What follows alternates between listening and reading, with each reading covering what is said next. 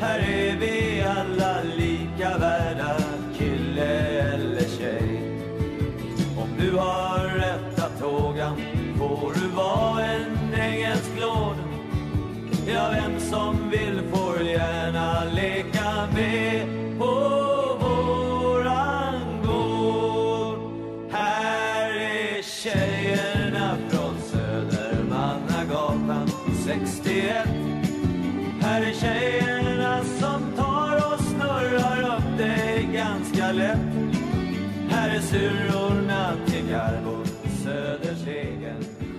Men då så. Du, det, det spelar in. Jajamän, vi rullar. Okej, då Vi kör vi igång. Eh, välkomna till avsnitt fyra av podden Framtiden i vår med mig Simpa Sandström och Mig, Zacke Nilsson. Med oss idag så har vi våran vice VD Marcus Nilsson. Tjena. Och, tjena tjena! Tjenare. Och eh, våran för detta spelare och faktiskt lite klubbikon också är du. Lite legend inom Bayern och numera faktiskt eh, team manager. Ja, Katti hallå då. Stahlström. Välkommen! Tackar, tackar. Kul att ha er här. Ja, jävligt skoj. Ja, kul, Kul att vara här. Ja. Verkligen. Fjärde avsnittet brukar vara det bästa i alla poddar. Ja.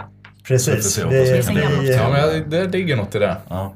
Vi sätter ribban högt där. Det, är ju- det gillar jag. Nej, men så det är det ska bra. vara. Ingen press. Det är så det ska vara. jag tänkte, eh, vi börjar, Marcus, bara en kort introduktion. Vem är du?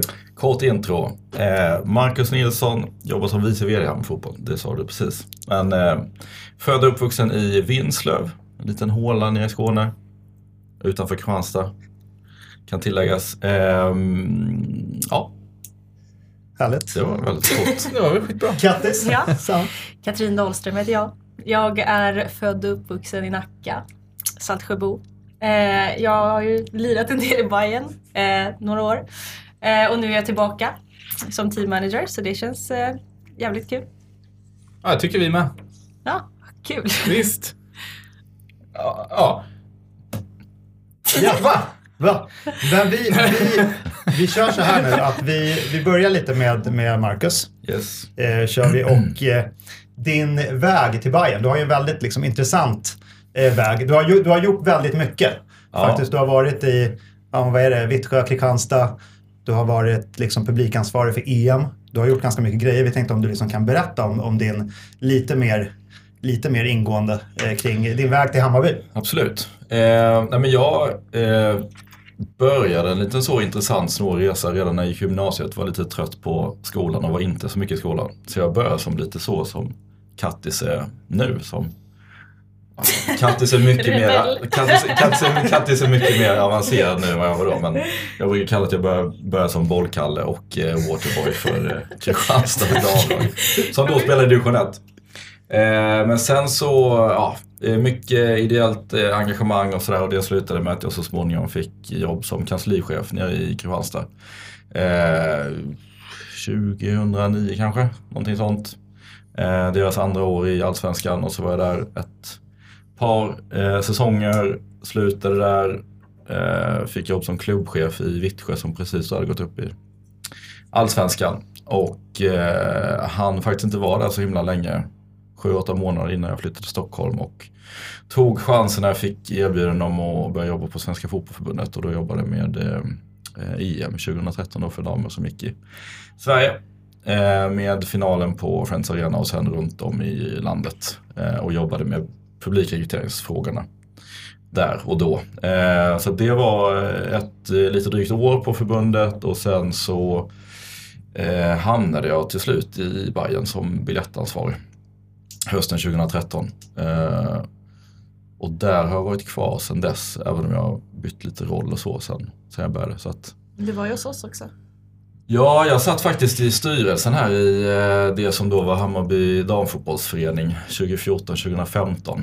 Eh, så att, ja, ett år knappt efter jag hade börjat jobba för, för Hammarby fotboll så eh, ja, blev jag tillfrågad av valberedningen i, i Hammarby damfotbollsförening och sätta mig i styrelsen där. Det var två eh, eh, Fantastiskt år. Ja, spänn, spänn, spännande år.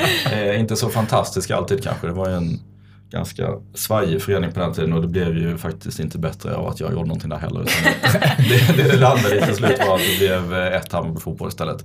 Som ju har blivit bra. Så att, eh, Slutet gott, allt är gott. Ja, vad kul. Verkligen. Lång Det- historia, ganska kort. Ja, men det, Mm. det, det, det, det var ändå bra för vi kommer ju in Mm. mer på, på, din, på din roll och sådär också. Tänker om man hoppar till dig Kattis. Mm. Eh, din fotbollskarriär vill, vill vi också veta. Om, om du kunde ta oss med på din. Från, från början liksom som, som liten knatte, vad började det hela vägen till egentligen tills där du är nu? För du slutade ju precis alldeles nyss som fotbollsspelare och klev Ja. in i. Nej men eh, jag började spela i, eh, i Bo FF i, ute i Nacka. Eh, och sen så bytte jag skola så då flyttade jag till eh, Järla IF som är i, ja, också i Nacka, vid Nacka IP. Eh, och sen, de hade lite så här samarbetsavtal med eh, då klubben som hette Nacka DFF som var ett damlag. Så när jag var 14 så gick jag upp i, i A-laget som spelade i division 2. Eh, och då var det så här, det var inte elitettan då, det fanns inte. Så det var liksom allsvenskan ettan, tvåan. Eh, och då i den vevan så skulle min tränare till Bayern DFF som var då Bayerns farmarlag typ. Eh, så då fick, följde jag med honom när jag var ja, 15. Och sen så ja, har jag hängt i Bayern. I, spelade, sen så, det hände ju väldigt mycket även i Bayern. De åkte ju ur, tror jag, året efter att jag kom för första gången tror jag. Eh, Så det blev ju väldigt sån spelarflykt. Eh, vilket på, för mig eh, var positivt för jag är väldigt ung. Så jag kom ju upp i, i damlaget då. Eh, och sen När så, var det typ? Vil- Vilka har, vi någon koll på? Typ, Fan. det behöver inte vara 2011 ish. ja, 2011, ja. Så 2012 var vi liksom ett helt nytt lag. Det var jag, Ellen Gibson eh, och Emily Ekman. Alltså det var, vi var typ fem stycken som kanske var från, från den egna eh, organisationen liksom, där och då. Eh, och sen så var det bara nya spelare. Så då, då var det ett år där det var, de skulle då starta de här nya seriesystemen tror jag, det är lite svårt med året men eh, då skulle det bli elitettan så då handlade det om att komma topp eh, fem eller något sånt där. Och det lyckades vi med så då blev det att vi kom upp till då elitettan. Men sen var vi där några år, sen har det varit några svängar i Allsvenskan, åkt ur och gått upp och åkt ur och gått upp. Eh, så det har man eh, testat på. Jävligt kul att gå upp. Eh, lite mindre kul att åka. Ja, ehm, och sen så för då typ lite mer än två år sedan så kände jag att jag skulle testa något nytt och bara se vad man kan göra med fotbollen. Eh, så då åkte jag till Norge. Ehm, det känns som att jag kom med coronan. Eh, så att det var två år av typ lockdown. Eh, men det var jävligt kul att spela fotboll. Jag fick spela Champions League och fick spela cupfinal eh, i Norge och sådär. Eh, så det var, eh, det var väldigt kul att få ha gjort. Eh, sen så hade man ju önskat att det inte var eh, total lockdown så att säga. Men, eh, men det kan man ju inte veta. Sen så drog jag korsbandet. Nej. Eh, det har jag gjort förr. Eh, men då kände jag att eh, jag inte var så sugen på att eh, sitta själv i Norge och göra den, den resan. Och du har, du har alltså Eh. dragit det tidigare? Ja. Det, är det Eh, två? Du har kört, du har kört I en samma knä. två Jag, har, gånger? eh, jag jobbar på min vänstra sida är lite mer fragil än den andra. Så att där, där trasar jag sönder saker. eh, ja, men ja, så det är sånt som kan hända. Men ja, så då flyttade jag hem och sen så hörde Marcus av sig. Och sen så, Ja, ja. smart. Verkligen. Verkligen. Geni. Nej men det är viktigt. Ja. Nej, men för vi, vi pratade ju fa- faktiskt om det när vi hade Ellen här. Mm. Och här, just det här med att ta vara på de här klubb, alltså de trotjänarna. Och så där. Det tycker vi och det, det är väldigt bra då av dig Marcus, om, om, du hade, om du hade på ditt initiativ. Just för det är sånt man ska göra. För det är där, man behöver ju människor på de posterna som kan klubben, som vet Verkligen. vad Hammarby står för. Så det är superviktigt. Mm. Så att, Ja, men det är väldigt, Kul. alltså det är framförallt häftigt för mig att bara de två åren jag har varit borta så har det hänt otroligt mycket. Alltså jag kan inte ens tänka mig hur det var. Eller alltså mina, mina första år så var det ju att vi fick försäsongsträningen var ju att skotta kanalplan. Och då var det ju så här, man fick en del var och sen spelade man i snön. Ja, ja. Det var liksom våran, det var preseason och liksom alla vintrar så spelade vi in, spelade vi kupper för att dra in eh, lagkassa liksom. Alltså Ja. Eh, det var ju så man finansierade verksamheten, att vi vann liksom massa kupper på vintrarna. Så det har ju hänt eh, otroligt mycket. Alltså det är bara så här, sen arenan, den här arenan kom och sen hopslagningen. Det är ju för mig... Marcus kom. Ja. ja men det är fan, fantastiskt. Nej, men det finns, ja. Det känns som att det blir liksom, det är mycket mer roliga historier när man ser tillbaka när det är Ja. kaos. än liksom när det går bra. Då blir folk bara liksom bekväma och, Ja. och så här. Men det finns mycket roliga historier från de där 2014-2015 när jag satt i styrelsen som nu är lite kul, då var inte så himla roligt att hålla koll på. Ja, men det, har, det har ju funnits, Men, det har varit ja. lite så här bakom kulisserna typ om, om du vet spelare som har berättat om typ när man ska åka på bortaresa, liksom hyra egna bilar och bilar som stannar. Och, Det det Den, den, den, den historien har nästan aldrig kommit fram på riktigt Fast jag heller. måste komma fram. Det där är faktiskt också Kör, kör. ditt fel. Ja, Ja, men, nu. eh, ja, men det finns, eh, jag vet inte om det är Ellen eller någon som har snackat i någon podd om det där, men vi hade... Eh, det Ellen var pratade om det förut men vi hade inte med Ja, det. nej, men jag kan nog prata om det i någon annan podd kanske. men, eh, nej, men vi hade ju eh, vi hade inga pengar. Alltså 2014, 2015, det var ju liksom, jag kommer ihåg att jag fick stå ner på träningen och säga till spelarna att de inte fick ut eh, lön för att det var så knapert med pengar. Liksom. Och då hade de knappt något betalt eh, ändå. Nej. Så att det var ju liksom eh, verkligen så på eh, ruinens brant. Så det är bra att, att allting har blivit som det har blivit. Men då var det i alla fall så att vi skulle åka iväg på bortamatch i Örebro. Örebro. Eh, och det var inget bussbolag som ville köra oss för att vi betalade inte räkningarna. Åh, så mycket ångest att berätta där. Eh, nej men och då, eh, vad, alltså vad gör man? Jag kände en som kände en som eh, hyr ut så här, eh, typ rent a wreck, alltså begagnade bilar, fria mil, inga konstigheter. Eh, och fick honom att låna ut två eh, minibussar. Den ena var väl typ okej, den Ja. andra var eh, Ja, den kom ju ner till Örebro och till typ Arboga på vägen tillbaka. Men, ja, innan men det började problemet brinna. var ju att vi... för problemet var när vi åkte härifrån så lyser det så här. Då har ju också Marcus varit väldigt pedagogisk innan och sagt så här. Ja, jag vet hur läget är så, så här, det här det är som det är. Och vi var helt införstådda med det. Men då när det lyser så här, lite lampor så var det så här, ja men det är vad det är. Och det saknades något så här, alltså bak, alltså det var ju så här, ja fan. baksätet. Men liksom, dynorna på stolarna fanns, alltså du vet man bara, ja, ja, men, Så då när det löst där så tänkte man så här, ah, men det är säkert som det ska vara. Men när vi åker hem från Örebro så är det ju mörkt. Ja, då var det liksom, det var inga lampor på, på motorvägen. Och så inser vi att så här, men fan vi ser ju, alltså vi, lamporna är på men de lyser liksom inte. Och så ringde jag, jag vet att jag ringde min mamma så här, jag bara, fan det är, alltså, det är något med bilen så här, fan vi, vi ser inte så här, vi måste köra med hellys och alla blir skitsura för att vi, vi ja, bländade alla. Och hon bara, du ska åka av, åka av närmsta mack. Så här, hon hörde att hon var lite så här panikig i rösten. Jag bara, fan, ja ja. Så här, vad var det närmsta mack då? Så här, ja, Arboga. Hon bara, kör. Så här, och så svänger vi in. Och så hon bara, så pratar ni med de som jobbar på macken. Jag bara, ja ja. Så svänger vi in där. Så, så kör vi in. Det här var Hammarbys damtrupp. Det här Ja. var liksom A-truppen. Ja, Så körde vi i alla fall in och ställde den där vid pumparna och så gick vi in och så, så bara kollade vi ut genom fönstret. Då är det så här, alltså bolmar från motorhuven. Och han bara kör bort, kör bort! Så här, det kommer ju sprängas här för fan. Så då fick vi rulla bilen och så öppnade vi den och så låg det typ en gummimatta i motorn. Alltså det låg ju, det var ju något, han bara den här kan inte ni köra hem. Men då var det också sent i Arboga. Så det var inte skitlätt att hitta någon som vill köra oss till Stockholm. Nej, det är ju halv, halv, det är tio mil liksom. Ja, men vi hittade en kille. Ja, nu var en taxi. Nu, jag fick ett samtal, det här var ju typ mitt i natten. Ja, ja. Alltså. Får ett samtal från, det var Per som var tränare. Ja. Så han ringer och du vet, jag bara känner när han ringer, du vet, ser inte och bara nej. Det är inte bra. Det här är inte bra. Han bara, du, eh, bilen brann upp på en bilmack här i Arboga. Du, det hände en grej. Åh. Men ja, så här, alla, alla mådde bra. Eh, det blev en taxi. Mm, det var inte så billig. Nej, så hade det varit bättre ändå att bara hyra några bussar på, på Statoil typ. Ja. Gibbe fick Eh, ju ligga på golvet hela vägen hem. Ja, Krigare. så att, Nej. eh, Det här, det, vi kan säga så att det har ju hänt en del på Ja. typ sex år. Ja, nu. Vi- Ja. vi har, det är det som är det, är det som är det roliga vi kan Ja, ta med alltså. oss från det här. Att det, Ja, ja. det är en ganska, liksom, progressionen är liksom spikrak. Ja. ja. Men du Ja. har uppskattat grejer va? ja, men verkligen. verkligen. Jag var inte, var inte nere på träningen en vecka.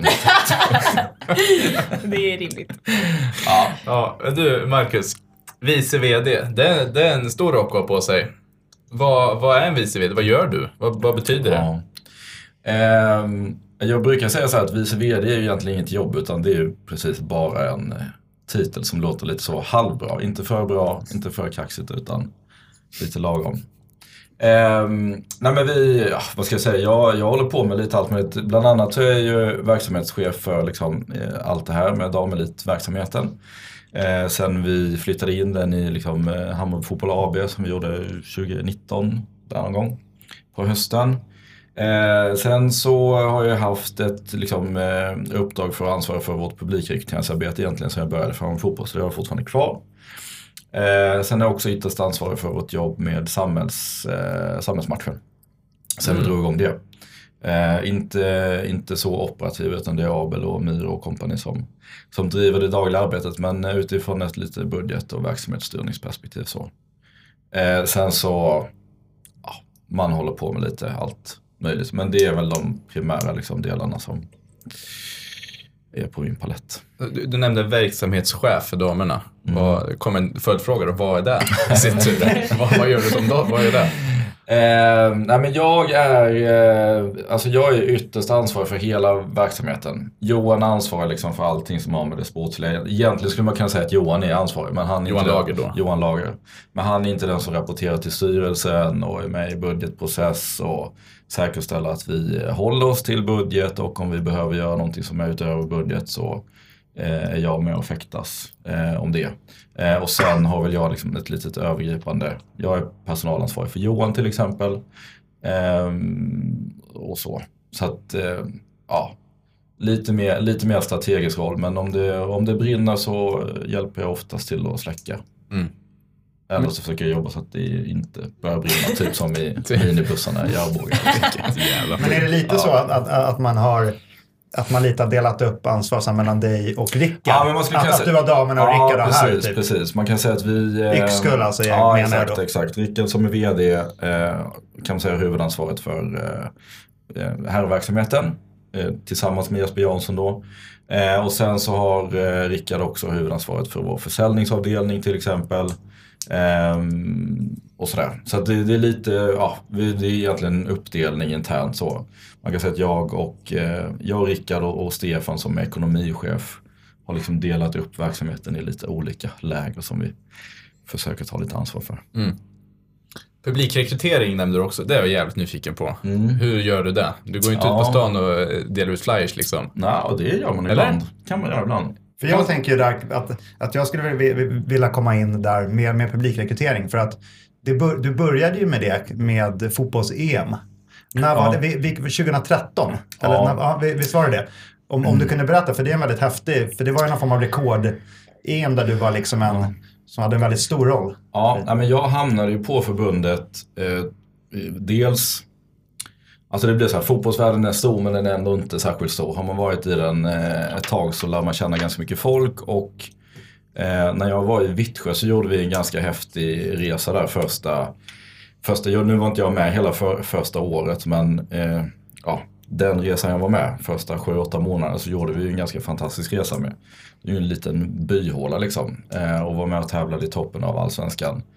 Eh, någonstans till en bit efter sommaruppehållet. Eh, spelade en seriefinal hemma mot Tyresö som hade typ det mest stjärnspäckade laget som har funnits i damallsvenskan någonsin eh, på den tiden. I Vittsjö och det var liksom, ehm, ja. Vi fick ta in 2 500 på arenan och det bor 15-600 pers i byn i Vittsjö liksom. Så det var väldigt, eh, det var väldigt uppskrivet. Media älskar att skriva om sådana här grejer såklart. Ehm, eh, och jag tror det var mycket av det som ledde också till att jag fick ett samtal från Göran som sen blev min chef på Svenska Fotbollförbundet som jag hade insett att EM som då skulle spelas 2013 började bli mycket större än vad man hade tänkt från första början. Man ska komma ihåg att EM som var 2009 då. eh, Vem, vem var Göran? Göran Havik heter han som var, han var turneringschef, kan man säga för liksom hela, hela arrangemanget. Eh, så det man ska komma ihåg är att 2009 när EM spelades i Finland eh, det, alltså, det var ingen publik, alltså EM för damer på den tiden. Dels var det relativt nytt fortfarande eh, och absolut liksom ingen så publikgrej. Så att, eh, men det började växa ganska liksom, tidigt i Sverigeintresset, både från, liksom, från media och eh, liksom förbund som så att man började liksom hypa upp det. Eh, och då hade man helt enkelt så mycket att göra så att man behövde mer folk. Eh, och då fiskade man väl efter folk som hade någon form av koppling till liksom, damfotbollen och damelitfotbollen i Sverige. Eh, så att jag skulle säga att till förbundet kom jag inte med några särskilda meriter med publikrekrytering mer än att jag hade råkat vara på ett bra ställe vid rätt tidpunkt eh, ungefär. Eh, men sen så eh, e IM-äventyret var ju eh, sjukt häftigt. Alltså det gick ju från att vara eh, inte någon särskilt stor liksom, förväntan alls från, alltså, nu tänker jag liksom, fotbollsfolk generellt och sådär, dam-EM i Sverige, att det inte var, ja, nu är det ju snart tio år sedan, men då var det inte så mycket snack heller kring landslaget och allting. Sen så sammanföljde det med att Pia kom tillbaka som förbundskapten eh, och eh, vi lyckades göra ett jäkligt bra jobb tillsammans med alla världsstäder då som arrangerade matcherna. Eh, så det slutade med en dundersuccé alla Sveriges matcher var slutsålda, massor av andra matcher så att Sverige inte spelade var slutsålda. Eh, till slut så tror jag vi, vi hade ett högre snitt över turneringen än vad man hade i herrallsvenskan eh, i Sverige då det året. Det spelades en final på Friends Arena med Norge och Tyskland. Eh, Sverige stupade i, i semifinalen mot Tyskland men där det var 42 000. Eh, slutsålt 52 000 biljetter men eftersom inte Sverige gick dit så var det massa folk som stannade hemma. Så att det, var det, ju är det den matchen Sverige-Tyskland som, är, som ligger rekordet, publikrekordet eller? Eh, nej men det var? Tyskland-Norge. Tyskland-Norge var det. Var, var det Tyskland, Men det är den... Jag tänkte på Sverige, det- alltså Sverige, Ja, semifinalen. Sverige-Tyskland det var ju... för, det, för det är väl en. Sverige-Tyskland som är den här 25 882? Ja, ja. Eh, Där Sverige har spelat är det den mesta. Ja, coolt. Men det för här det är den vi vill slå i egentligen- nu. Ja, men egentligen den matchen då som har spelats inför mest publik är ju inte en Sverige som har spelat i Sverige. Utan det är Norge-Tyskland i EM-finalen då 2013. Så att, eh, ja, det var, och publikrekrytering, alltså det är ju, det är ju en kombination av en massa olika människors jobb. Supportrar och det är kommunikation och det behövs någon form av biljettstrategi och priser och saker och ting ska funka förhoppningsvis när man säljer biljetter och sådär. Men eh, ja, men det, ja, EM det var en jävligt, det kan man säga, en sån här supporterpodd. Hade aldrig Ja. kunnat säga i vår egen podd. Det var en jävligt rolig resa. Ja. Så det slutade med att jag till slut hamnade i, i, ehm, i Bayern som biljettansvarig. Som jag också ska säga att det hade jag aldrig varit innan. Men det var, jag kommer ihåg var jävligt uppsnackat innan jag kom in att jag var några superproffs på biljetter. Det var jag inte riktigt. Men det kanske jag fick möjlighet att bli Det sen. Ja. Kul det. Kattis, får jag, får jag ta lite, lite samma spår på dig? Alltså din nya roll Ja. som, som team manager i Hammarby. Mm. Alltså det har aldrig funnits, det är ju en Sproilans ny roll, det har aldrig funnits förut i Hammarby. Nej. Vad var en team manager då?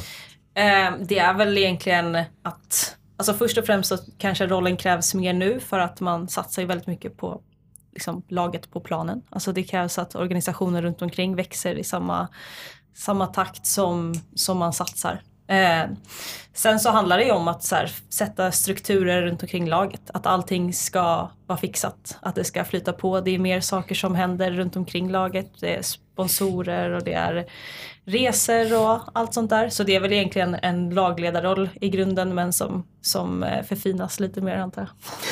Så du är typ lagkapten av, på sidan av planen. Ja, exakt. Bra sagt. Ja, ja. Så om det börjar brinna i nästa minibuss, då, då är det, Då är det jag som tar då är det du skiten. som får ta... Ja. Det är 100% Inte mig jag. längre. Alltså. Sluta ducka Marcus alltså. Det är det. Ja, det är det Jag, han jag får betala fakturan bara. Ja. brandsläcker. Nej, för det, för det, det, det är lite intressant om, om vi ser nu här på våra, på våra två första cupmatcher. Du är också liksom spelare väldigt nyligen har spelat och just eh, de två där det har varit två liksom ordentliga egentligen, båda två var har ju varit överkörningar. Och framförallt den här senaste då mot Bostanäs med 11-0. Hur, hur jobbar man med laget kring, en sån, kring liksom två sådana matcher? Nu har ni liksom en avgörande match mot Umeå. Hur ser det liksom ut med allting kring laget? Hur, det här med, liksom med att kanske inte få hybris, med att gå in i nästa match. Hur är det liksom att ha spelat den? Du vet ju som på både spelarperspektiv och din nya roll. Så att gå in från en sån match nu och sen tagga om till den här fighten på söndag här på kanalplan. Eh, men jag tror om man tittar på först, alltså ser man till att man ska vinna matcher, alltså matcher som man ska vinna. Det är som herrarna möter Yt- Ytterhogdal eh, och vi har Bollstanäs. Alltså det kan ju vara att det behöver inte alltid betyda att du vinner med 11-0. Eh, det jag tycker var en, eh, liksom det bästa i den prestationen de gjorde är ju, är ju drivet man har matchen igenom och eh, liksom beslutsamheten att spela en eh, aggressiv fotboll. Och det handlade ju också om målskillnad för eh, oss inför sista avgörande matchen. Eh, så jag tror inte att det handlar om att man behöver ändra det mentala mindsetet. Jag tycker snarare att de har visat på att man är påkopplad. Eh, för det är lätt att man sänker kanske den, den eh, nivån när du möter sämre motstånd. Eh, så jag tycker snarare att det var en bra genomkörare. De hade kunnat ställa ut skorna om de hade haft fel eh, ingång i den matchen. Eh, men sen så handlar det väl om att vara skärpt och nu börjar det ju närma sig. Alltså tiden går otroligt fort. Så det är ju liksom premiär om två veckor. Eh, och då är det ju att ta alla de här matcherna som, eh, som förberedelser. Så det finns inte så mycket tid att liksom laja igenom någon match utan man behöver ju ligga och driva på eh, utvecklingen hela tiden. För det är ju, alltså vill man upp i tabellen så, så kan man inte slappna av liksom. För där, vi, vi kommer också in på det när, när du säger lite förberedelser. För vi, vi, vi, har, vi har ju pratat en hel del, jag och Marcus har varit inne på det här tidigare, just med Svenska Kuppen. Att den liksom på, på damsidan ses lite som, alltså att det, det känns inte så viktigt. Det, det, känns, det, det är liksom inget stort för det är en, det är en prispeng på 150 000 är det, om man vinner. Vi, vilket egentligen då skulle kunna bli en, en rejäl minusaffär eh, för en klubb som Hammarby också. Egentligen att liksom lottas man till exempel en bortamatch i semifinalen mot eh, Rosengård eh, en söndag. Att det ska man åka dit ha 150 000. Ja, men då käkar Hammarby som vill vara nu en klubb i framkant som inte vill sitta och åka buss hela natten och kanske vill bo på hotell, ta ett flyg ner. Ja, då, då är hela vinsten borta. Eh, hur, hur är det? Är lite snacket så liksom kring att liksom, går man verkligen all in för att vinna? Vill man verkligen, är det så här, nu ska vi gå in och vinna kuppen eller är det lite den känslan att det är så att vad fan, det är 150 000 att man ser det mer som träningsmatcher? Eh, nej, jag tycker att eh, skärpan hos tjejerna är, är solklar. Alltså att de, de vill vinna kuppen. Eh, sen så tycker ju jag att eh, den här perioden mellan ja, januari till innan seriepremiär så, så gillar ju jag bättre att du har matcher som betyder något. Alltså det sätter ju allting lite mer på, på sin spets. Alltså att du ja, en träningsmatch betyder ju absolut ingenting. Förutom att du kanske får en statuscheck på vart ligger vi i, i prestation. Liksom. Eh, men att det är tävling ger nerv. Och det är ju någonting du behöver, alltså det tycker jag är ju det bästa med att kuppen ligger där det ligger. Sen så är ju, tittar man på herrarnas kupp så eh, de spelar de Europaplatser. Det blir ju såklart en kanske en större mängd eh, som är intresserade eh, på det sättet. Men, men för oss så är det ju fortfarande så att det betyder mer än bara eh, ja, nu har vi match och sen så tänker man inte mer på det. Utan nu har man faktiskt en, en grupp och du ska, ja som Bollstanäs-matchen, vi behöver göra mer mål än vad de gjorde. Alltså det finns, eh, Det finns ett mål ja, Ja. Med, med, med det Så- man gör. så det är bra. Nej, för, det, för jag tänkte om man hoppar tillbaka, om man hoppar över till dig då Marcus, just med, finns det någonting att liksom typ klubbarna i Sverige jobbar tillsammans för att liksom även öka, för att man har ju verkligen lyckats på här sidan. Där har man verkligen, där har kuppen blivit en, en väldigt häftig turnering där det, är, där det är mycket folk och det är prestige och nu vill man ju vinna med sådana. Hammarby vann liksom förra och det var ju en riktig fest liksom. Att det, har, det har blivit prestige nu att vinna kuppen och så kommer det ju förbli. Om, om, om, man, om det från klubbor kanske fler att man jobbar för att även få det attraktiva till till damsidan? Om det finns något arbete vid sidan av, om, om du som vet någonting, att om det finns något sånt arbete? Nej, jag ska säga att vi, eh, eller först ska jag säga att jag, tills att vi plockade in liksom damelitverksamheten i bolaget så hade jag ett par år där jag var lite off från det mer från liksom ett, ett supporterperspektiv. Så att jag vet inte de senaste åren när man har varit någon diskussion, jag tror inte att det pågår liksom någonting nu men från vårt perspektiv, alltså Hammarby fotbollsperspektiv så behöver vi ju, jag tror att det är en, en av frågorna som vi behöver driva och försöka få liksom gehör för i svensk fotboll. För att Svenska cupen behöver betyda någonting mer än 150 000. Eh, en Europaplats. Nu har ju damerna bara tre Europaplatser. Och herrarna har fyra. Nej, Precis. jo. Jo, så, så, så Det är det väl va? Ja, Ja. så blir det? Ett lag i Champions League, två i Europa League och ett i Conference League. Ja, Eller precis. Ja, två, två i Conference League. Ja. Ja, men det är ju, och nu fördelar man ju damernas tre platser fördelar man ju på ettan, tvåan, trean i, i allsvenskan. Eh, tror inte att det är särskilt många som är beredda att släppa en av de platserna in i Svenska cupen. Ehm, eh, så att antingen är det den diskussionen man behöver ha eller så behöver man hitta ett sätt för Sverige att få fler platser i Champions League. Det finns ju bara en Europa-tävling för damerna än så länge. Ehm, så att vi får väl se lite vad den, ehm, ja, hur man tar den framåt. Sen är ju ja, fotbollsrörelsen generellt när det ska fattas beslut och, och, och göras förändringar så är ju väldigt eh, tungrot och långdraget generellt. För det där är ju verkligen så för jag har ju själv haft liksom en tanke som kan bli en liten passning till här i podden till typ Svenska fotbollsförbundet. För att ett sätt att göra det här mer attraktivt det är ju att kraftigt höja vinstpengen. Tänk, tänk om det för att, för att till exempel säg en miljon för Svenska fotbollsförbundet. Det är faktiskt inte speciellt mycket. Tänk om jag skulle höja upp prispengen till en miljon. Så att, vad mycket pengar det är för en svensk damklubb, vilken prestige det skulle bli i kuppen och gå in. Ganska enkelt för dem att bara öka attraktiviteten på det sättet. Att det liksom kanske inte ens behövs att det ska vara en Europaplats utan att det är alltså en väldigt stor prispeng just där. Att för, för, I och med att våra herrar liksom går ut och liksom får, en, får ett kuppspel och det är otroligt mycket pengar. Det som det räcker med en match för våra herrar så är det liksom bara publikintäkterna är ju väldigt bra. Liksom. Jag tror det, det skulle nog kunna ändra det en del. Däremot så är jag inte säker på att spelarna egentligen bryr sig så himla mycket om det. Däremot om det finns liksom en Europaplats eh, som hägrar så är det någonting annat än att klubben får en miljon. Som man förvisso säkert skulle kunna fördela ut på spelartruppen och så vidare. Men jag tror inte spelarna i sina prestationer drivs så mycket av det som, som om det skulle vara en Europaplats till exempel. Så jag tror det är nog det långsiktigt viktiga. Jag tror att man hittar en en, liksom, en morot för att vilja liksom, ta sig långt i kuppen och så vidare. Alltså ja, det, det finns väl något exempel här i hyfsad närtid där, eh, där klubbar på ganska hög nivå har lämnat in liksom VO i Svenska cupen för att det blev för dyrt. Mm. Alltså ganska sent, liksom in i, när man är lottad sent. Eh, och så ska det inte vara naturligtvis. Nej, så jag var väl också på någon match som Hammarby spelade ut mot Tyresö på det där det var väldigt avslaget Mm. och man klev in med ett B-lag och Ja. det var lite sådär, det spränger oss. Att, nej, men det vore kul, intressant att höra så här, era, för som du säger, det hade ju varit vä- väldigt häftigt om man kunde förhandla till sig, eller jag vet inte hur det där funkar med att få till en Europa eh, plats på det också, det hade varit Ja. väldigt coolt. Det är för att det inte Men det finns är så väl lite som. Marcus säger, det, ja precis, det finns inte så mycket För Europaspel. damerna. Nej. Men sen så, jag, jag spelade ju som kuppen i Norge är ju jättestort. Alltså det är ju... Ja, det är ju verkligen en eh, folkfest. Det är Ja, det enda, det enda enda- matchen där det är publik på. Ja, ja, nej men alltså det är ju liksom, för, för mig blev ju det en, en kontrast. För att jag har ju, alltså som sagt, jag har tänkt kuppen mer som, ja, då kan alla få spela. Eh, som speciellt då när det låg i säsong och det betydde ingenting så var det ju bra att få, få lufta spelare, eller vad ska man säga. Ja, Det är som Vasaloppet i Sverige. Typ. Ja, men det är Ja, men det är så här, hela, alla, Alltså, alla- tittar på fotboll. Och, Ja. ja.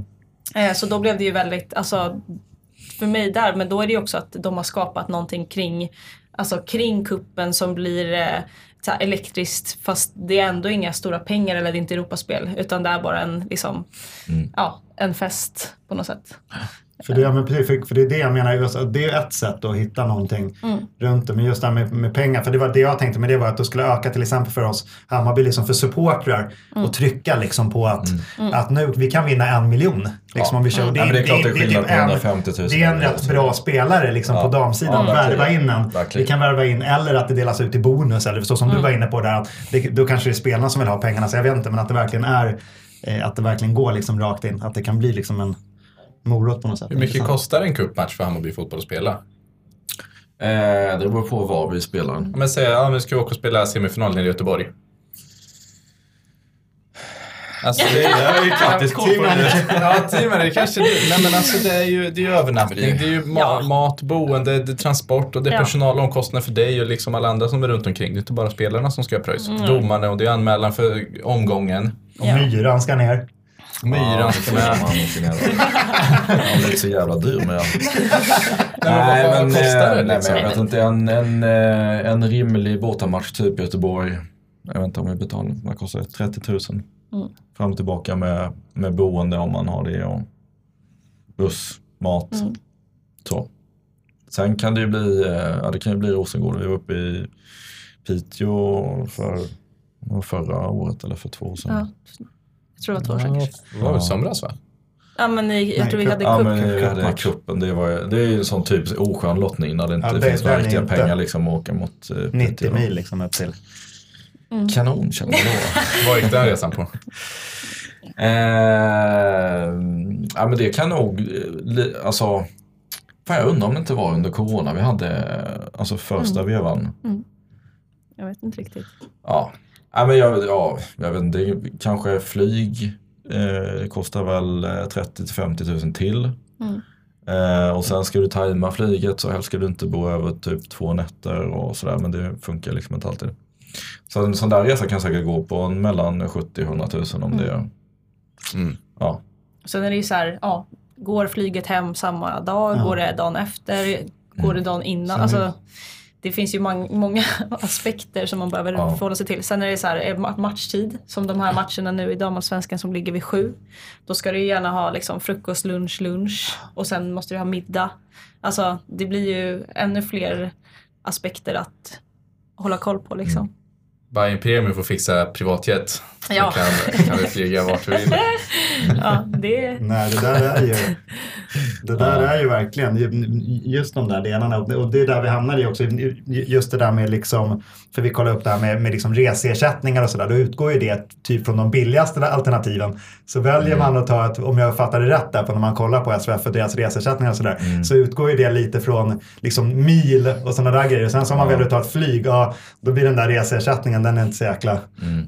Så den blir ändå inte så Ja, saftig. det som liksom. görs, det gör ju faktiskt, görs faktiskt på- i, i allsvenskan också. Men man gör en sån här resekostnadsfördelning eh, som man räknar samman efter, eh, efter säsongen. Det gör man i Svenska cupen och sen så motsvarande i allsvenskan gör man det på domarkostnader till exempel.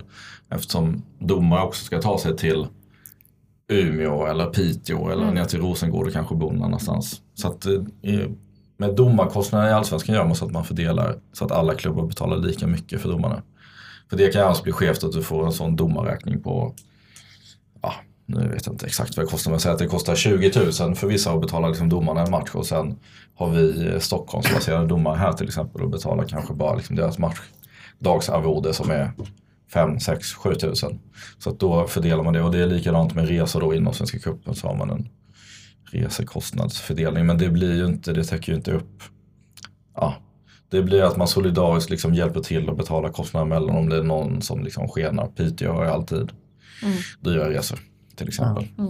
Så vad går Domarkostnaderna skulle, ju- skulle ju gå upp nu också. Det skulle ha tagits något beslut här 21 februari om domararvodena i Mm, damallsvenskan. Ja men de går upp.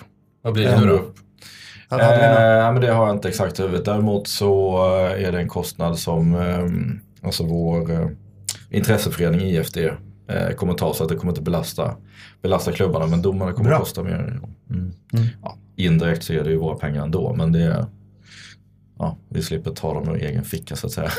Du slipper sitta på budgetmöten. ja, exakt. Skönt. exakt. Ja.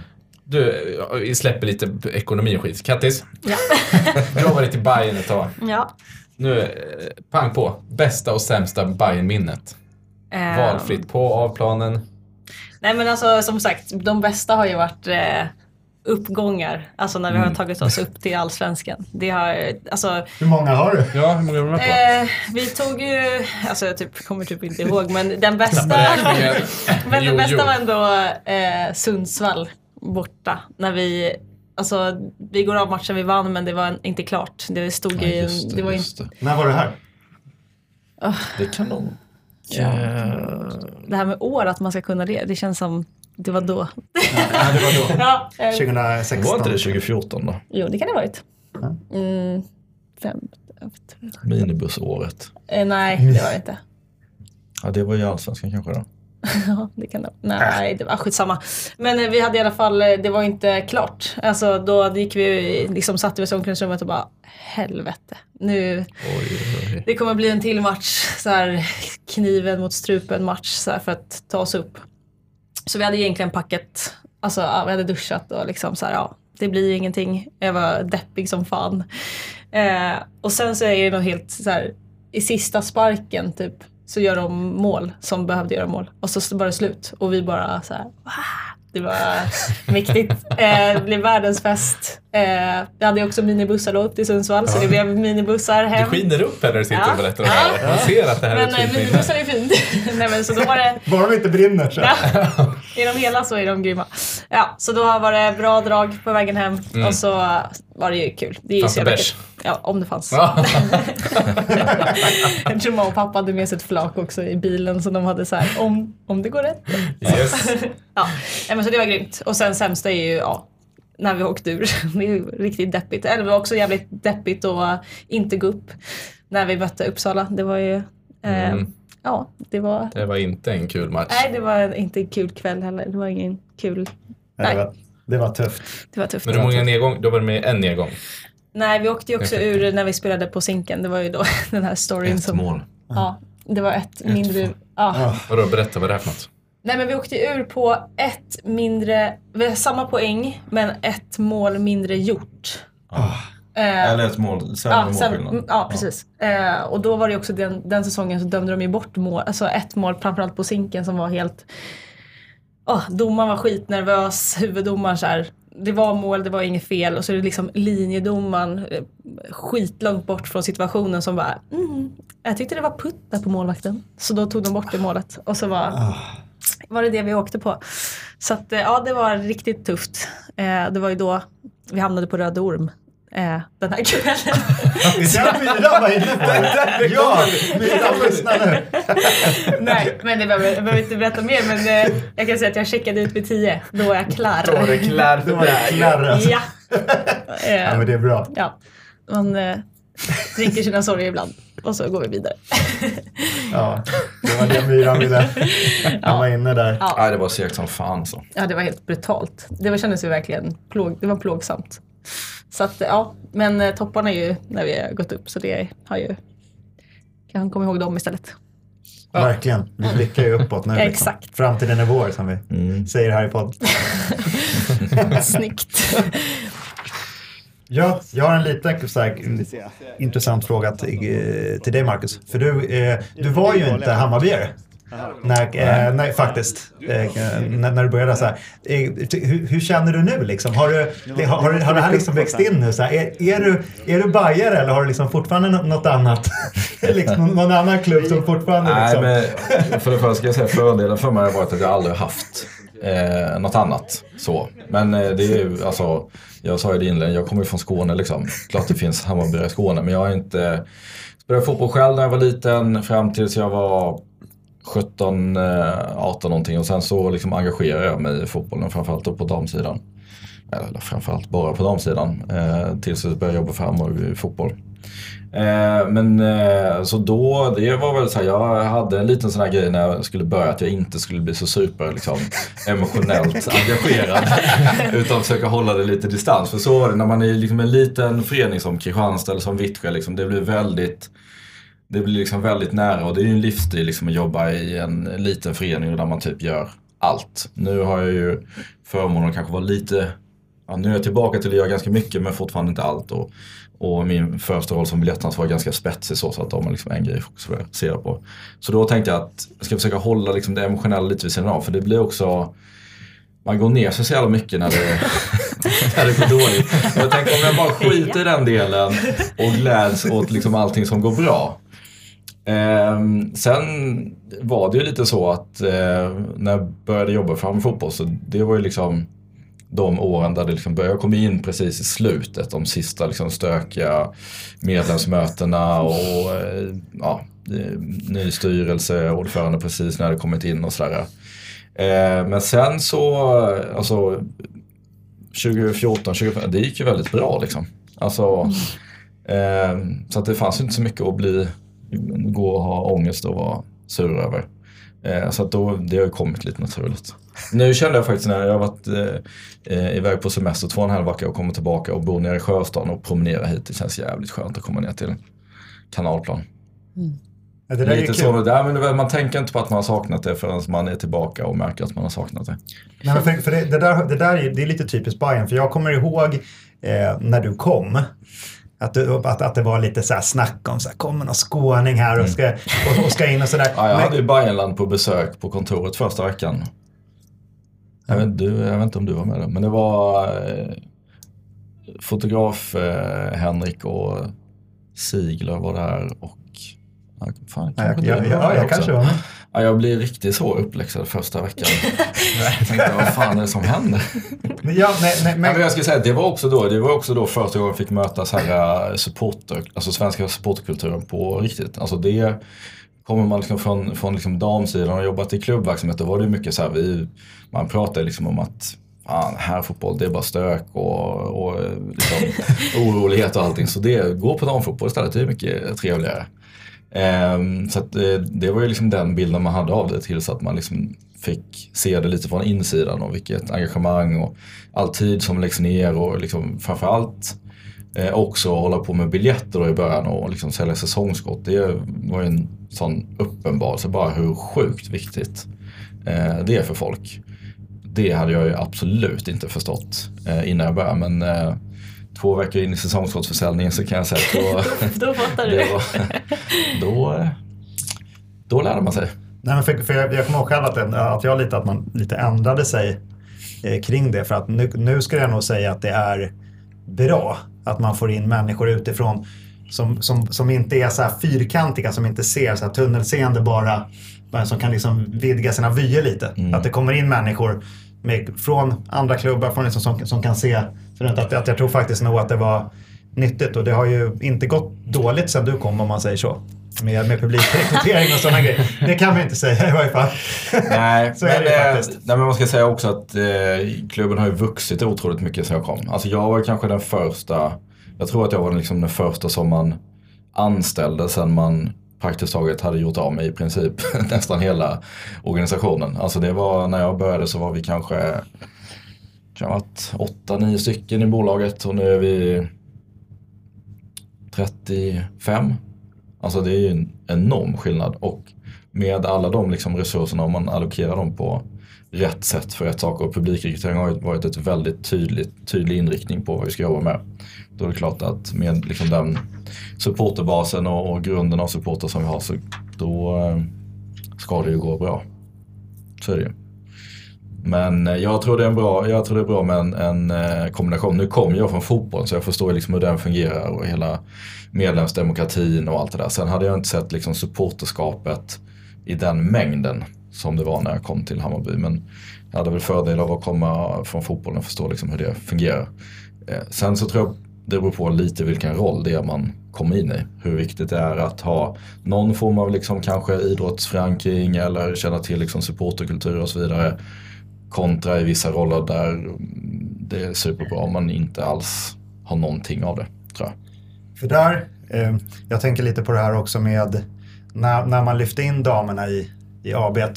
Där, där hade ju du en roll också. Jag skulle först, först vilja ändå flytta frågan till Katti. Så här, var, det brytningen? Liksom, alltså där, var, var, var det Man där? säga det som hände först var ju Ja. att vi flyttade, alltså att ehm, Vi hamnade under. Ja men transformationen som var lite att det var ju så här. Eh, 2014-2015 satt jag i styrelsen. Eh, det är ja, lite halvluddigt också eftersom jag också var liksom tjänsteman i Hammarby Fotboll AB. Men det blev ju liksom att vi startade diskussioner mellan varandra för att hjälpa till. Jag vet att liksom Hammarby Fotboll eh, eh, lånade ut pengar till Hammarby Damfotboll för att man typ skulle kunna klara av att betala räkningar och så vidare. I väntan på att man skulle få så centrala medel som man får utportionerat ett par gånger per år. Ehm, så där inleddes väl diskussioner och det var ju, ehm, det underlättades ju att jag eh, jobbade för Hammarby Fotboll för att där fanns inte supermycket re- etablerade relationer innan dess.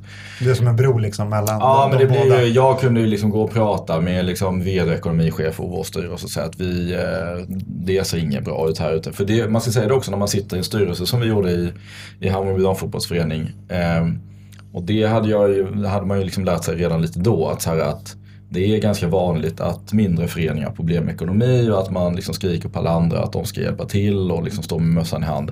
Så att man vill ju så mycket som möjligt hålla sig ifrån att just stå där med mössan i hand. För att liksom inte få den stämpeln. Dels tror jag det är en prestigegrej av att man sitter i styrelsen och man vill inte visa upp hur dåligt det är. Även om det hade, hade liksom varit dåligt i ganska många år. Ehm, och sen så, eh, det är inte säkert att man får någon hjälp då ändå fast att man står där med mössan i hand.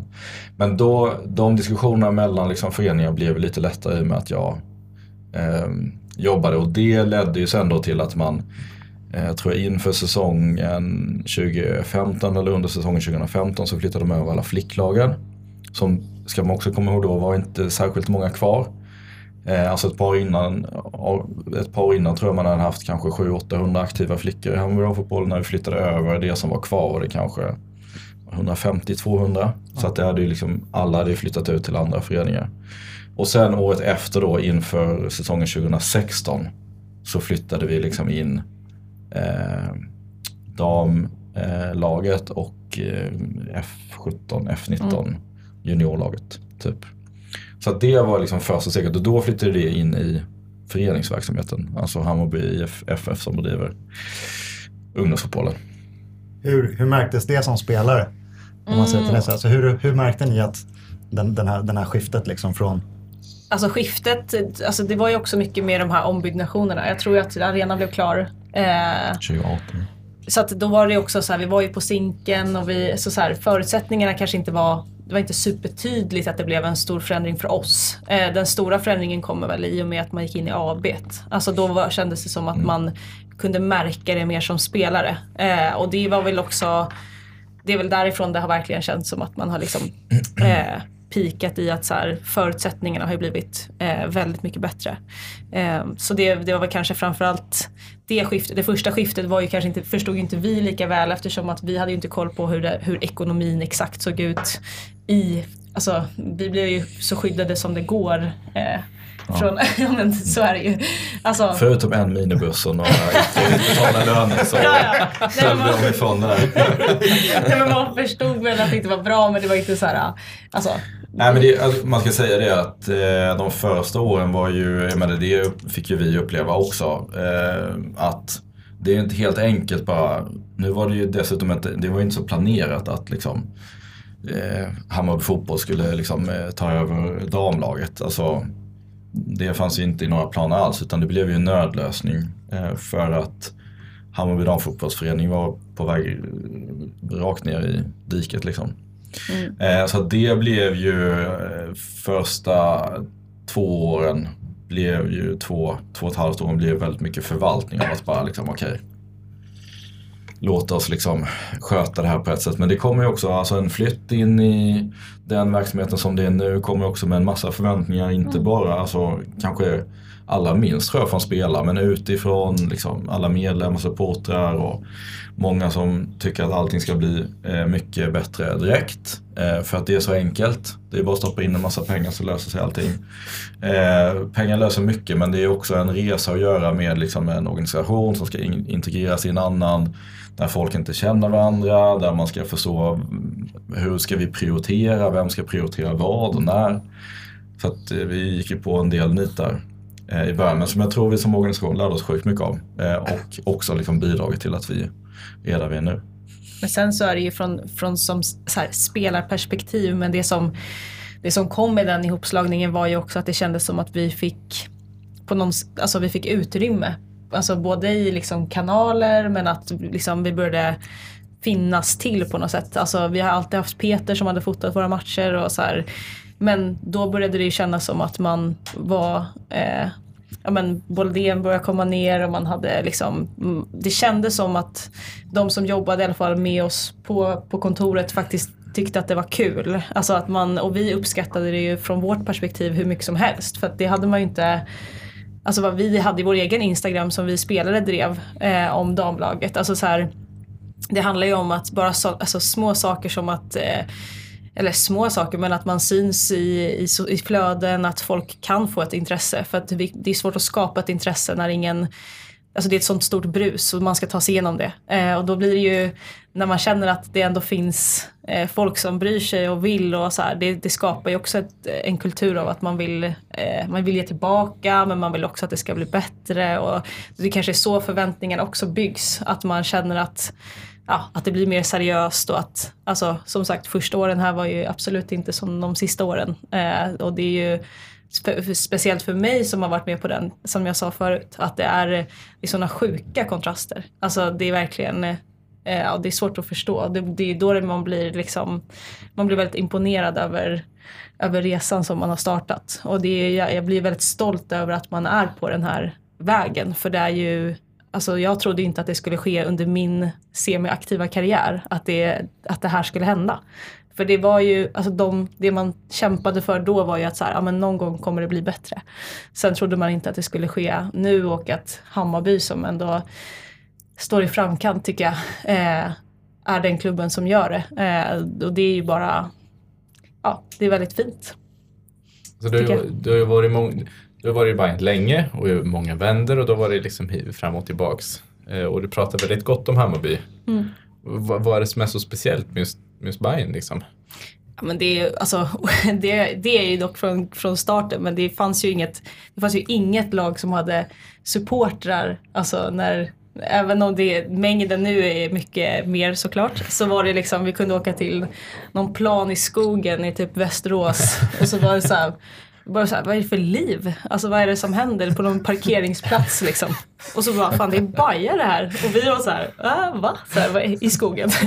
alltså eh, det, den grejen gör ju att man får någon så här, alltså att uppskattningen från supportrar är så genuin. Alltså det är som sagt, det är Alltså det finns ju många klubbar fortfarande som inte har en, en supporterbas men att vi all, alltid hade, det var alltid någon som var där, alltså var, var vi än var i landet. Och det, bara det gör ju att man får så här, ah, vad fint. så här, Man vill ge tillbaka. Eller liksom, och det sätter ju spår. Det är ju det jag har, alltså mina minnen och det är ju så här, ja, det är inte många, det är många damfotbollsspelare som aldrig har spelat in, fram, liksom inför någon typ av publik. Liksom. Alltså såklart är det alltid någon förälder som stöttar. Men som, som inte har släktband så är det ändå, det är väldigt fint. Så det är nog den som, det som har rotat sig djupast. Ja, kul. Nej, men det där är ju verkligen att, att träffa de här liksom, alltså de som, som jag själv, både jag och Zacke, våra första dammatcher vi gick på var 2019. Mm. Jag hade aldrig sett damerna innan 2019. Eh, så var det. Och just det att, att träffa de här eldsjälarna i Mm. Bayerns tjejtjusare och prata med dem. Det är ju något som värmer väldigt mycket nu. Mm. Alltså när, när de pratar så här, så det är, det är så kul att vara här nu och så helt plötsligt är det liksom, är det inte bara vi som är, utan nu åker vi så här 100 pers till, till Växjö och Kristianstad och, och liksom drar dra ner, dra ner 400 till Örebro. Och, alltså, så Ja, men det är jag- jag- att, att det, är som att det händer det, och det är så häftigt just med dem. För det är de som verkligen ska liksom också förtjäna väldiga hyllningar för de Ja. har verkligen stått där i vått och torrt. Så jag tycker det var fint att du, att du, att du nämnde det. Ja, det är ju de liksom är de här ju- Theo, och Sten och Uffe. Ja, och, alltså eh, de är har ju de liksom ett finaste. gäng som har åkt på allt. Liksom.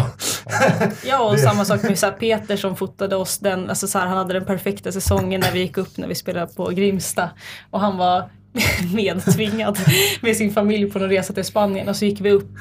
Eh, och han var helt förkrossad. Han försökte ta sig hem för att liksom, det var en match han missade och det var den matchen vi, vi klev upp i Allsvenskan. Att, ja men alltså så här, vi, Ja, det men det blir är så ett brinnande engagemang. Liksom. Ja. För, så som man själv har, alltså, att det är så häftigt. För, just att, alltså, hur kan man ens tycka att, att det är kul? Så här, åka Mm. fem. Alltså, alltså, det, må- det måste verkligen vara det här, binnen själv är man ju sådär, alltså, för mig är det alltid så här visioner. Bara, man ska vara hur många som helst och köra så, och liksom sätta sig i en bil fem. Alltså, det är ju verkligen, då har man, det är ju ett sånt jäkla hjärta. Alltså. Mm. Det är så eloge till, till er tjejtjusarna. Ja, Ja, verkligen. up på Ni är magiska. Ja, de Ja, hade, det kommer man ihåg själv. Alltså, jag har ju varit på andra sidan. Både i, ja, i Kristianstad i ganska, ganska många år och sen, eh, sen Vittsjö då jag fan. Nej. Nej. nej, då spelade inte ni i Allsvenskan. Vi. Ja, ni då. ja. Nej men Kristianstad kommer ihåg, det var ju alltid eh, när man hade matcher hemma i Kristianstad, då var det ju alltid eh, till en början var det nästan fler Hammarbyare på plats än vad det var Kristianstadbor. ja, men Nu gick det det, ganska bra där också när vi väl gick upp i Allsvenskan. Men, eh, nej, men det har verkligen alltid varit. Och jag vet det är samma också. Kristianstad är handbollsstad och sådär. Men det har alltid varit, liksom, även när det är handboll så kommer det alltid Ja.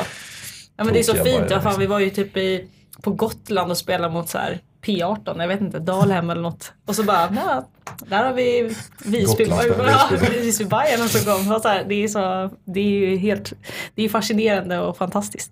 Ja, nej, Alltså- det, för det har vi nu just Skånebajarna. Mm. Ja, som också har just med, med damerna, att de har ju verkligen blivit så här superpepp. För det är ju en Ja. hel del Skånelag. Ja. Så de är nu så här kontaktar och bara när, nu, kör vi de här matcherna. Vittsjö, Kristianstad, eh, Rosen, Rosengård. Där, den matchen blir väldigt häftig. Ja. Eh, nu. Och, där, och där, den tänkte vi väl prata lite om just att, att vi Egentligen så var det ju vi supportrar som faktiskt lyckades få matchen, få matchen flyttad. Och så fick vi den flyttad till en fredag, vilket är väldigt kul. Och det är ju där första maj fredag. Ja, det. Alltså, alltså det, det, är, det är en väldigt så här, det, är, det är inte en röd dag, första maj infaller efter, det är 29, 29 april. Men det är ju den helgen. Att det finns ju stora möjligheter att typ Köpenhamn och sådär om Typ liksom om... om Vinslöv om- annars om man vill ha en väg Ja, ja. förbi Vinslöv. Ja, Vinslöv, ja, ja precis. Ja. Vi hälsar från dig. För, det- var det För vi den som skulle fråga om du får är- någon form av, någon form av resa dit ja, men med vi typ kan ha lite så bed, bed and breakfast hemma i Vinslöv där jag kommer ifrån. Men för de äldre lyssnarna Alltså kanske inte, du, hur gammal är du Isak? 22. Ja, nej absolut inte Nej. den här kategorin. Men de är lite äldre. Det finns faktiskt en dokumentär som blev väldigt populär eh, i början på 2000-talet som heter Plötsligt i Vinslöv. Oj! Kan jag rekommendera om man vill ha lite så melankolisk, eh, eh, hoppfull ändå söndag med lite eh, fi, fina karaktärer från en liten Jag tror den har i nordöstra flugit under Skåne. mångas radar. Ja, men jag, den har vunnit pris och sådär. Ja, Hur gammal sa du att du var nu igen, Marcus? Ja, men jag, är- jag fyllde 34 här för några veckor sedan. Så att jag är är inte så gammal, men betydligt äldre än det. Alltså plötsligt till Vinslöv och eh, ni åkte ju förbi Vinslöv antagligen när ni åkte till eh, Kristianstad eh, förra säsongen. Vi får ta ett stopp där nu. När Ja, det finns inte så jättemycket att se. på oss. Ja.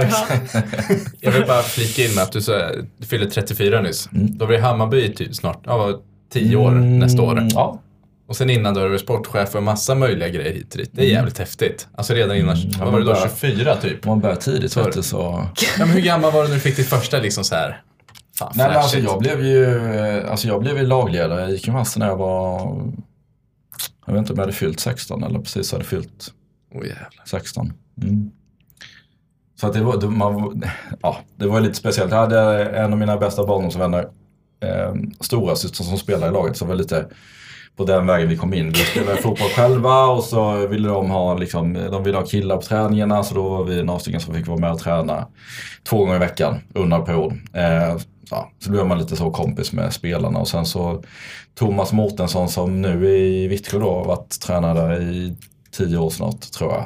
Eh, hade varit i Kristianstad väldigt länge och var tränare så han ringde mig en dag och bara du, fan, jag har hört att du är, för jag gick typ inte i skolan på gymnasiet tyckte det var så tråkigt. Så jag hade massa tid över.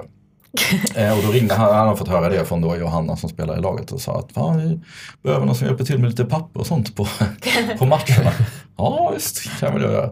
Så då blev jag lagledare eh, och det körde jag ideellt i ganska så många år då innan jag ja, fick en anställning som kanslichef på halvtid. 8000 i månaden.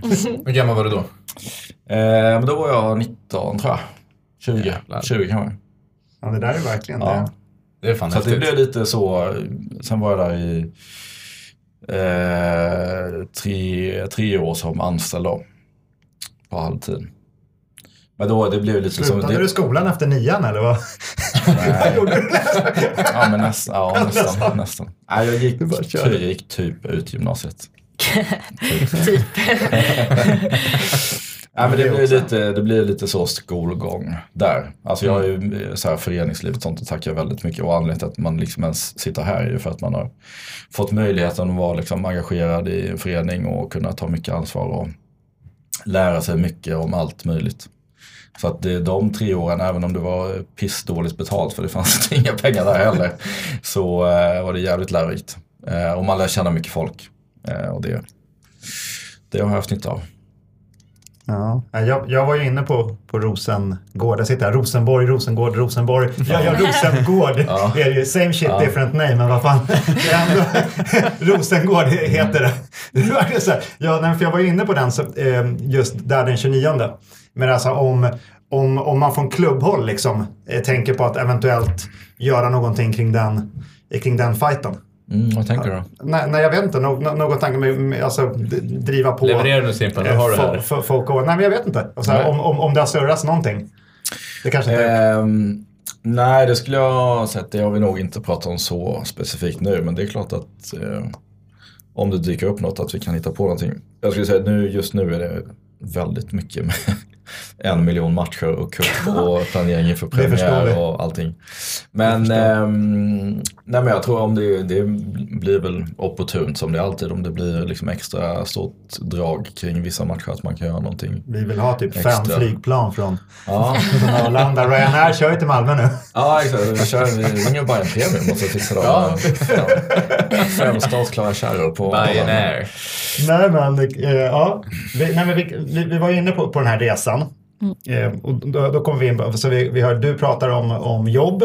Att jag jobbade och sen gick jag och spelade. Ellen snackade om jobb. Så här, Emma pratade om jobb. Så här. Och vi är inne på, på det här med så här, att hur, hur många procent är heltidsproffs i laget just nu? Har vi, har vi någon, cirkus, du behöver, du behöver inte säga något. Liksom, cirkus, hur många är det i laget nu och hur många liksom... Eh, ja, det, jag ska ju passa sig att prata lite om det här för att eh, alla kommer inte hålla med mig när jag säger det. Men, Nej, men det- jag skulle säga det att det major, majoriteten av spelarna i damtruppen idag skulle man kunna betrakta som heltidsanställda fotbollsspelare.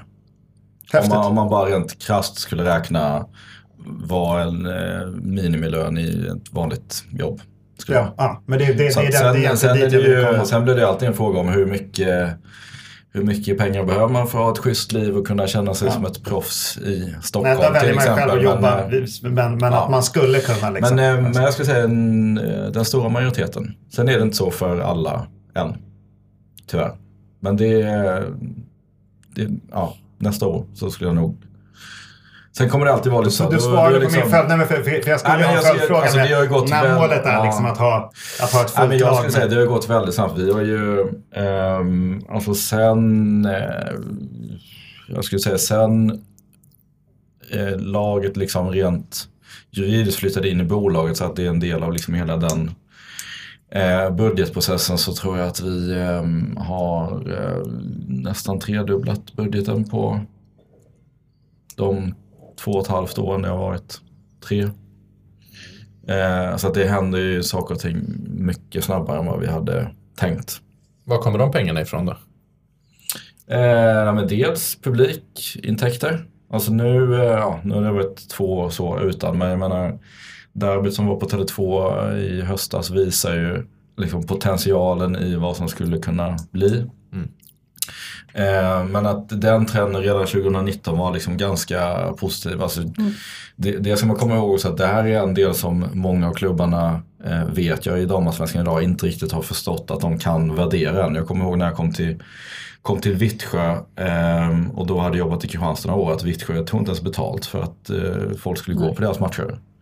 Eh, så då började vi ta betalt och jag kommer ihåg det var ett jävla liv eh, från liksom någon som satt i styrelsen och liksom folket i byn. Bara, var så här, men vad fan. Om vi ska tycka att det här liksom är viktigt och att vi ska kunna liksom ge spelarna bättre förutsättningar och så vidare. Då behöver, vi, då behöver det bygga på ett intresse som är genuint. Som folk liksom vill betala för.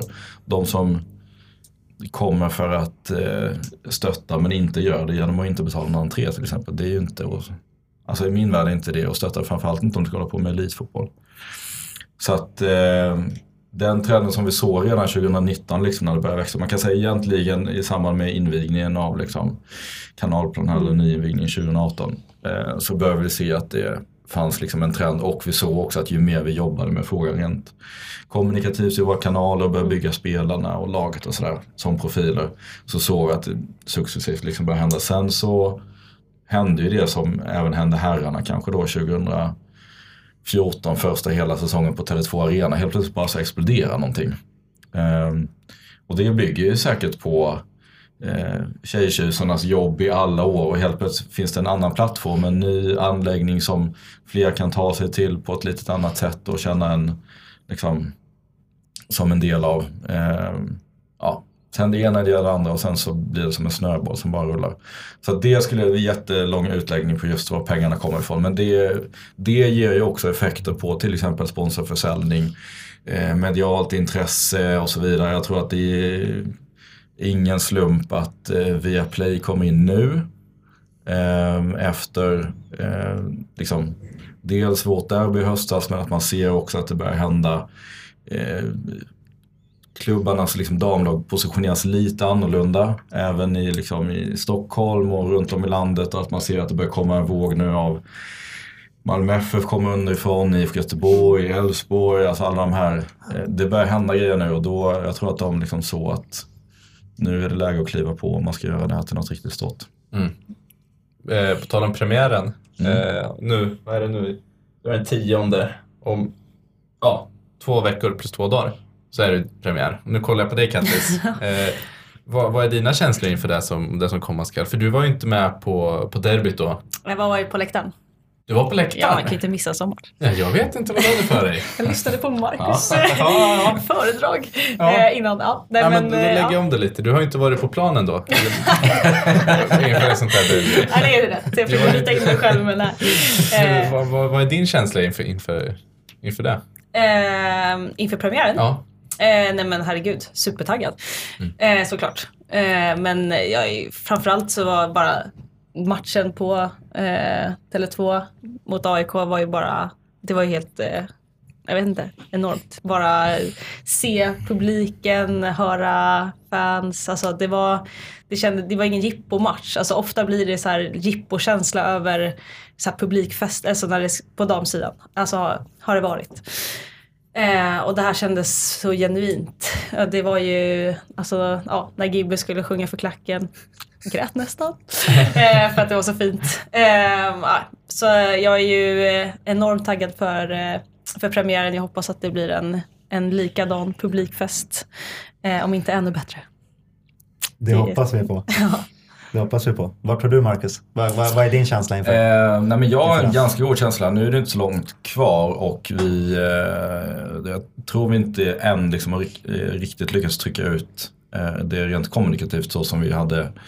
Eh, dels hade vi mycket bättre tid på oss inför eh, det. Eller ja, det hade vi både ja Ja. och nej för att det var också första matchen efter restriktioner och sånt släppte. Men den kom ju väldigt läge, lägligt rent timingmässigt och kunna byggas rent kommunikativt.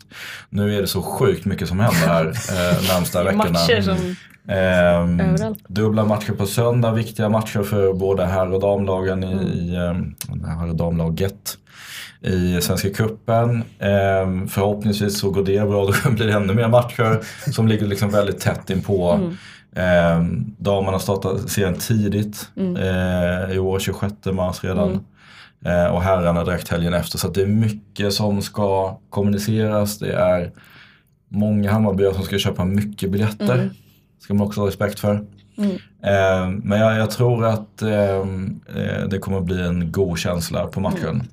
Eh, jag hoppas att vi eh, kommer upp i motsvarande siffror som vi hade. Det tror jag fortfarande på. Vad är målet från, från er sida? Ehm, ja men där kommer ju liksom lite min så, hålla koll på budget och intäkter och allting. Oj, vilken Eh, skillnad. Nej, men vi, Okej. vi har varit ganska offensiva i eh, intäkts, eh, liksom, eh, delarna kring damerna i år. Framförallt eh, kopplat till eh, publiken. Ehm, så jag hoppas att vi levererar på det men då eh, behöver vi nog vara en eh, 10 000 i alla fall. På premiären. Det ska vi- det- det måste vi greja, Jag alltså. hoppas och tror att vi blir fler. Alltså jag, min känsla är lite att alla de som var där Man den, ti- den 10 oktober. Jag tror inte ens de vet om att det är match än.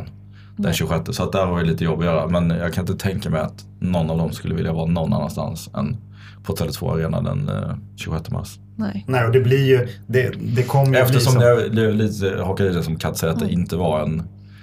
Det fanns ingen känsla av en jippomatch whatsoever på den där. Nej. För det, det kan det lätt bli. Även eh, landslagen har, eller land, svenska damlandslaget har byggt upp en ganska stabil liksom, eh, publikbas nu och säljer i princip ut alla sina matcher på, eh, på Gamla Ullevi som är deras nationalarena. Eh, men så var det ju inte för ett antal år sedan och där typ är sådana ställen där man kan få riktigt så jippo-känsla där. Undrar om det är någon som ens har betalat för biljetter till den här matchen. Nej. Så att det, den känslan var det inte alls på, på derbyt i höstas. Så 90 procent av de som var där betalade för biljetterna. Så att, nej, men det, det, det kommer gå bra. Hur mycket pengar fick vi in på den matchen? Publikintäkter? Ehm, nej, jag tror det är väl publikintäkter på eh, någonstans 1,7-1,8 miljoner ungefär. Det är det är en sju spelare för, för att man ska komma och kolla på Bayern i Ja, det skulle två absolut vara vår dyraste spelare. Där kommer jag tillbaks. Då var det comeback av det. Kan vi, vi hoppa in i, den här premiären nu? Du, du var ju inne på Eh, det. Ja, men du ser, 1,8 kan Ja. jag. I taget. Nej men jag ska bara understryka, alltså det är ju, alltså den matchen enskilt, nu var det ju ingen publik hela säsongen innan i princip. Eh, men den matchen enskilt, eh, dels så tror jag att vi drog in mer pengar på den matchen än vad majoriteten, eller typ alla, är nästan säker på att alla klubbarna i damallsvenskan drar in på en hel säsong. Eh, så att bara för våra liksom, supportrar att förstå vad det gör för, för klubben och för att kunna liksom driva damverksamheten framåt. För det är väldigt lätt att visa in i en budgetdiskussion tillsammans med styrelsen att det faktiskt genererar pengar. För att det har varit lite på lånad tid under ett tag innan vi har liksom lyckats bygga upp intresset kring laget. Både liksom i våra kanaler, digitalt, att det kommer publik på matcherna och att vi börjar se att eh, sponsorerna liksom hakar på. Så att det är ju sjukt, sjukt viktigt att vi visar det. Så ni som lyssnar på det här, ni hör ju. Ni kommer att kolla på Bayern i två timmar och så får vi en jävla pangspelare. Och det, Exakt. mer, alltså mer än alla andra pengar drar in tillsammans. så kom för fan, köp biljetter. Hammarby, det är herrarnas länk Johan också. snacka om någon prestigevärvning här för något avsnitt sen. Ja, Så att Ja, ja, den får precis. ju han leverera har du något? Något där? Nej, nej, det är Johan är sportchef. Ja, ja, ja. ja, ja. Det, det, Jävligt det räknar vi med. Mm. Nej, men det, det, det är ju också det här som, som vi har varit inne och diskuterat just att nu ligger ju faktiskt alltså här och dam, det är samma, det är samma organisation. Så att liksom om vi, om vi fyller nya Söderstaden varje match bara, både och här, så är det en jäkla massa pengar in. Ja. Så det är liksom... Nu är du lite visionärssimp Ja, alltså. ja, kan, man, kan man ta ner den Så- och göra ja, lite ja. verklighet av Ja, det som det- går för nu. Men Ja. absolut. Nej, men Varför inte? Nej, men nej, jag menar, försöker, det försöker bara förklara det för, Nej, för det- fansen att ja. sluta upp för att det, det innebär, det är även en hjälp för herrarna. Ja. Alltså faktiskt, Nej, det är samma organisation. Så är att varenda biljett som säljs här nu är också biljetter Ja. egentligen till Nej, men jag skulle säga den, eh, att vi har kunnat växa som klubb så som vi har gjort de senaste liksom, åtta, tio åren. Det är ju, alltså hela motorn i det är ju publiken på matcherna och vad det genererar. Alltså inte bara liksom intresset och allting utan faktiskt i, i liksom reda, reda pengar som gör att man kan återinvestera i verksamheten. Inte bara på planen utan även allt annat. För där, det, där kommer vi också in på, på eh, kanalplan, eh, där, där vi är nu. Att eh, den här arenan, så här, hur ni jobbar kring det. För att det finns 1022 sittplatser Mm. eh, på den här arenan och, och där har vi, det är för lite. Mm. Eh, Hur man, finns det något arbete från, från klubben? För det är det, vi skulle behöva utöka sittplatserna på den här arenan Mm. och det är ganska omgående. Finns det någon sån process, något sånt arbete från Ja. klubbhåll? I Stockholms stad skulle jag säga att det finns väldigt få saker som händer omgående. Det, har vi förstått. Ja. Eh, men vi driver den frågan, eh, jag skulle säga ganska hårt mot staden. Eh, sen ska jag säga att vi har börjat göra det ganska nyligen för att det här som händer nu har hänt ganska liksom, nyligen. Men eh, det har ju vi konstaterat också naturligtvis att det är, det är ju för litet här. Framförallt för få sittplatser. Alltså, Ja, precis, det är för det just det, de här begräns- attraktiva platserna. Ja, liksom. det, begränsar, det begränsar oss väldigt mycket eh, publikrekryteringsmässigt ska man säga. För att eh, även om vi älskar eh, klack och ståplatspublik så den stora majoriteten som går på fotbollsmatcher idag eller Hammarbys matcher eh, vill sitta ner och, och kolla på fotboll. Så det, är, det är en utmaning för oss. Eh, jag vet inte riktigt hur det kommer landa. Nu är det ju inte, det är inte särskilt länge sedan man investerade en 50-60 miljoner eh, och gjorde det till vad det är idag. Ehm, och det finns andra prioriteringar. Jag vet att man håller på att rusta upp eh, Kristineberg där Djurgårdens damer antagligen kommer börja spela sina matcher när de är klara där ute. Och dessförinnan gjorde man klart Grimsta ute i Hässelby. Eller vad fan är det? Vad- är det nu? ja, exakt. Ja, jag har inte riktigt koll. Gröna Ja, det är inte Bromma liksom. Nej, Nej. vet fan. Det är långt som Ja. tusan. Nej men så att det, det krävs ju antagligen vad som går att göra. Det kräver ju en del eh, investeringar säkert och det ska ju... Sen ska våra Det- fans det stå upp på sittplatsen Ja, exakt. Ja, exakt. Eh, Sittplats, det Vi tycker ju naturligtvis och rimligtvis borde det vara så att det är Stockholms stad som betalar det. Men ehm, ja, vi får se. Vi driver frågan mot politikerna. Nu är det ju val i höst så att eh, det, jag vet inte, det kanske kan bli en valfråga för Bajenpartiet. Ja, ja, precis. Ja. Men sen är det väl Jörgen, ganska mäktigt hör- att sälja slut det här. Alltså, Ja. ja, För det är ju fortfarande inte varit en, en full säsong så här, utan restriktioner men att visar man också på att man fyller den här till bredden en hel Ja. säsong så har man också ett bättre, eh, bättre argument men det är Ja. lättare kanske Nej, men så är på, det. påverka. Så är det. Precis, nej, men för, det, för det, det är lite det jag, som jag är inne på också, att det är så otroligt svårt. Vi har märkt det, att fylla den här arenan för att det är för dåliga platser. Folk vill ha, som Marcus Ja, är också är inne på. moment 22. Alltså, ja, precis. Ja, för att, eh, så att det vi egentligen, det är därför jag har försökt fokusera på sittplatserna. Det vi måste fokusera på mot staden är att det är för få sittplatser. Det räcker inte. Det folk, många vill inte stå på den där sunkiga träläktaren. Men Eh, slänten. eller- Ja, eller slänten. Man vill inte sitta i slänten. Utan man vill ha en skön plats och sitta och kolla fotboll. Vad är det för fel att vi stå på- utanför staketet? Utanför staketet kan man... Ja, det har man gjort. Det har man gjort i några år nu. Framgångsrikt också. Mm. Nej, men det är, Nej, men så alltså, jag, det är en jag skulle säga att det är, en, eh, det är en superviktig fråga för oss för att det finns heller inget Jag skulle önska att det fanns ett mellanting i Stockholm, helst på Södermalm, som var liksom någonstans mellan Kanalplan och Tele2. Ja.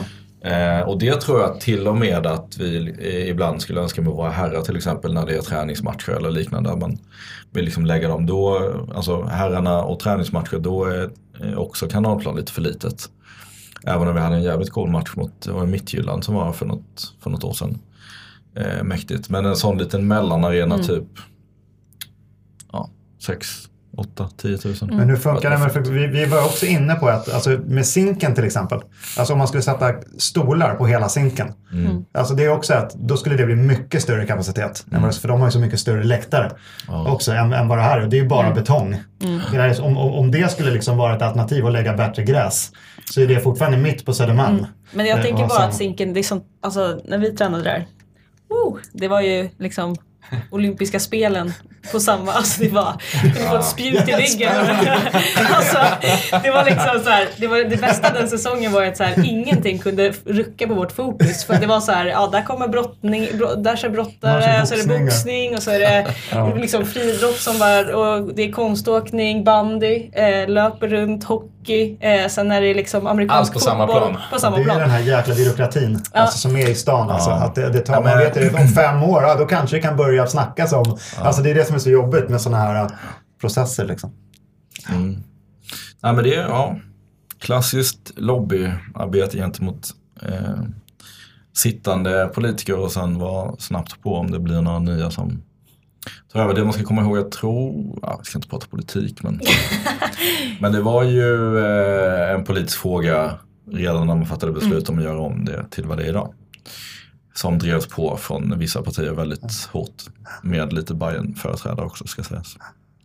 Så bra. att, eh, det är ju ni supportrar bra på Ja, att driva. vi får starta Men det är klart att det är som, det är som vi är inne på att liksom kunna visa att verkligen kunna visa att det är för litet. Det kan vi göra dels genom att ha väldigt mycket publik på Tele2 Arena men jag tror framförallt att kunna visa här på plats att det är för, eh, för litet. Ja, vi säljer ju slut all, alla våra sittplatser i Ja. princip i säsongskort. Ja. Bara. Det är Och så finns det inga kvar som vi kan erbjuda eh, till folk som vill, om man kanske ska gå och kolla på damerna. Nej, det fanns inga sittplatser. Det, jag orkar inte, jag är för gammal för att stå Nej. upp hela. Eller jag vill ha mina två barn med mig eh, och sitta på en schysst. Så att det där, är- ja, vi får eh, jobba på tillsammans. Mm. För det. Snabb fråga, Marcus. Mm. Eh, säsongskort i år. Mm. Hur många är krängda? Eh, lite drygt 700. Tror jag. Hur, hur många var det samma tidpunkt förra året? Oh, superkvalificerad fråga. det var ganska många sålda Ja, men så det förra året. jag tror att förra året hade vi en hel del eh, så stödköpare Mm. som kände att det var viktigt att stötta som kanske inte egentligen var superengagerade kring, kring eh, damens. De kanske har blivit det och, och kommer liksom köpa ändå. Men jag skulle säga att majoriteten av eh, säsongskorten vi har sålt är ju nu alla sittplats, Mm. liksom, konstellationer vi har här. Och sen är det att fylla på med, eh, med ståplats säsongskort. Vet- Det, det kostar ju fortfarande inte så himla mycket även om vi har ökat upp priserna lite. Men jag tror det viktigaste är, alltså, jag, är- jag är inte, inte lika supermån om att sälja liksom massor av eh, säsongskort här. Jag vill ju att de som köper ska nyttja Ja. korten och att det liksom blir något viktigt som man verkligen investerar både sina pengar men kanske framförallt sin tid i. Har du någon koll på hur det ser ut i de andra klubbarna? Hur de säljer? Eh, jag tror inte ens att alla klubbarna säljer säsongskort. Eh, Det- det- Eller det vet jag att det alla inte gör. Men... Eh, Jävla såstrattar. Ja. Det ska väl också sä- sägas att, att den här, för vi har faktiskt fått lite så här, man har höjt priserna, att det faktiskt har utökats med, Mm. Ja, med två lag. Det är Ja, en del som hör av sig.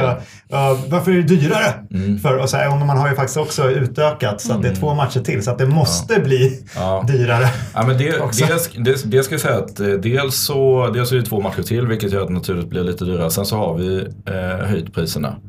Eh, dock så de som hade säsongskort förra året och förnyade fick ju möjlighet att betala samma som man betalade förra året.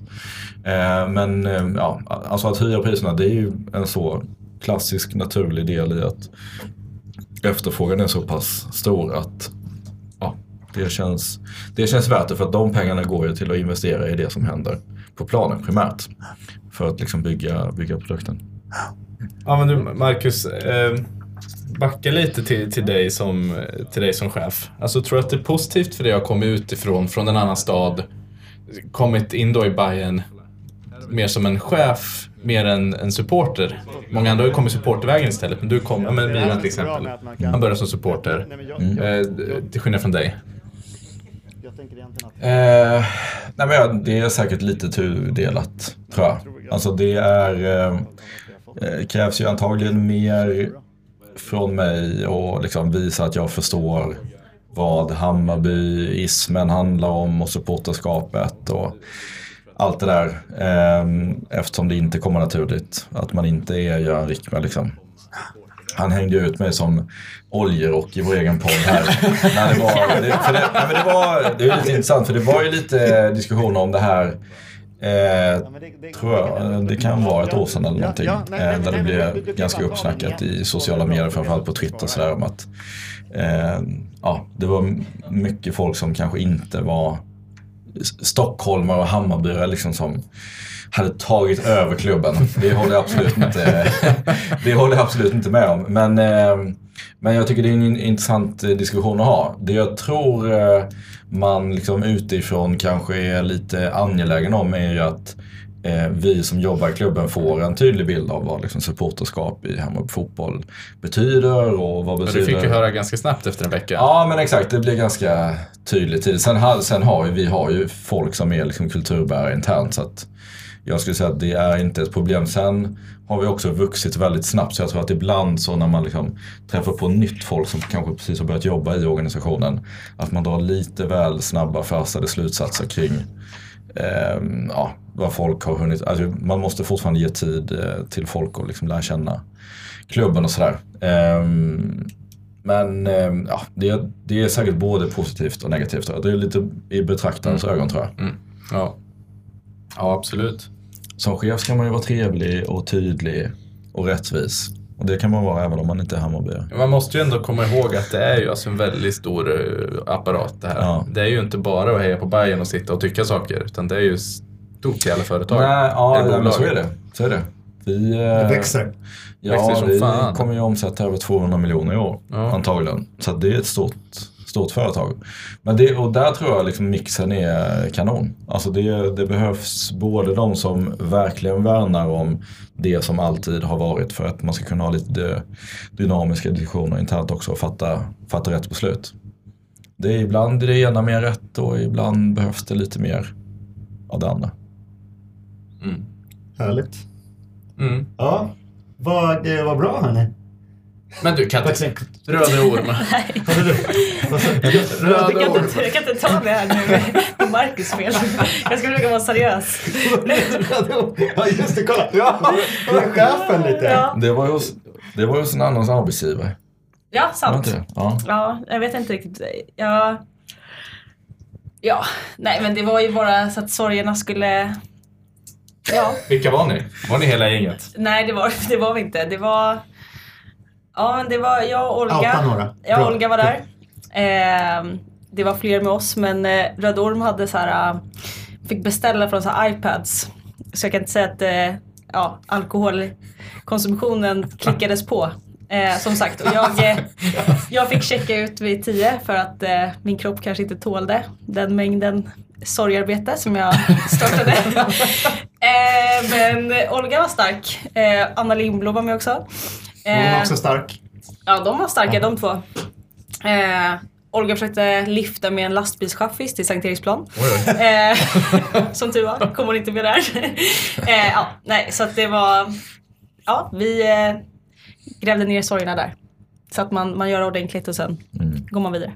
Men då ser vi fram emot en fest med Kattis när vi har tagit SM-guld. Sen det kan bli riktigt blött alltså. kanske Då får du checka ut vid nio. Eller om vi ska hålla längre än 10 kanske är målet. Jag vet inte om jag ska uppleva kvällen Ja, eller vi får inte. se. Ja, kanske. nej, men det får ni välja. Det är som Vi- sagt. Det är bra, vi väljer. Vi väljer. Ni kommer. Härligt. kul. Men eh, Marcus och eh, Kattis, ett stort tack Ja, eh, att ni ville vara med. Jättekul. Tack för att er du Ja, tack. Ja, framtiden är vår. Framtiden är vår hörni. Tack för idag och tack för att ni har lyssnat. Tack. Tack. Ja. Ha det gott! Ciao. Ciao. Ciao. Härligt.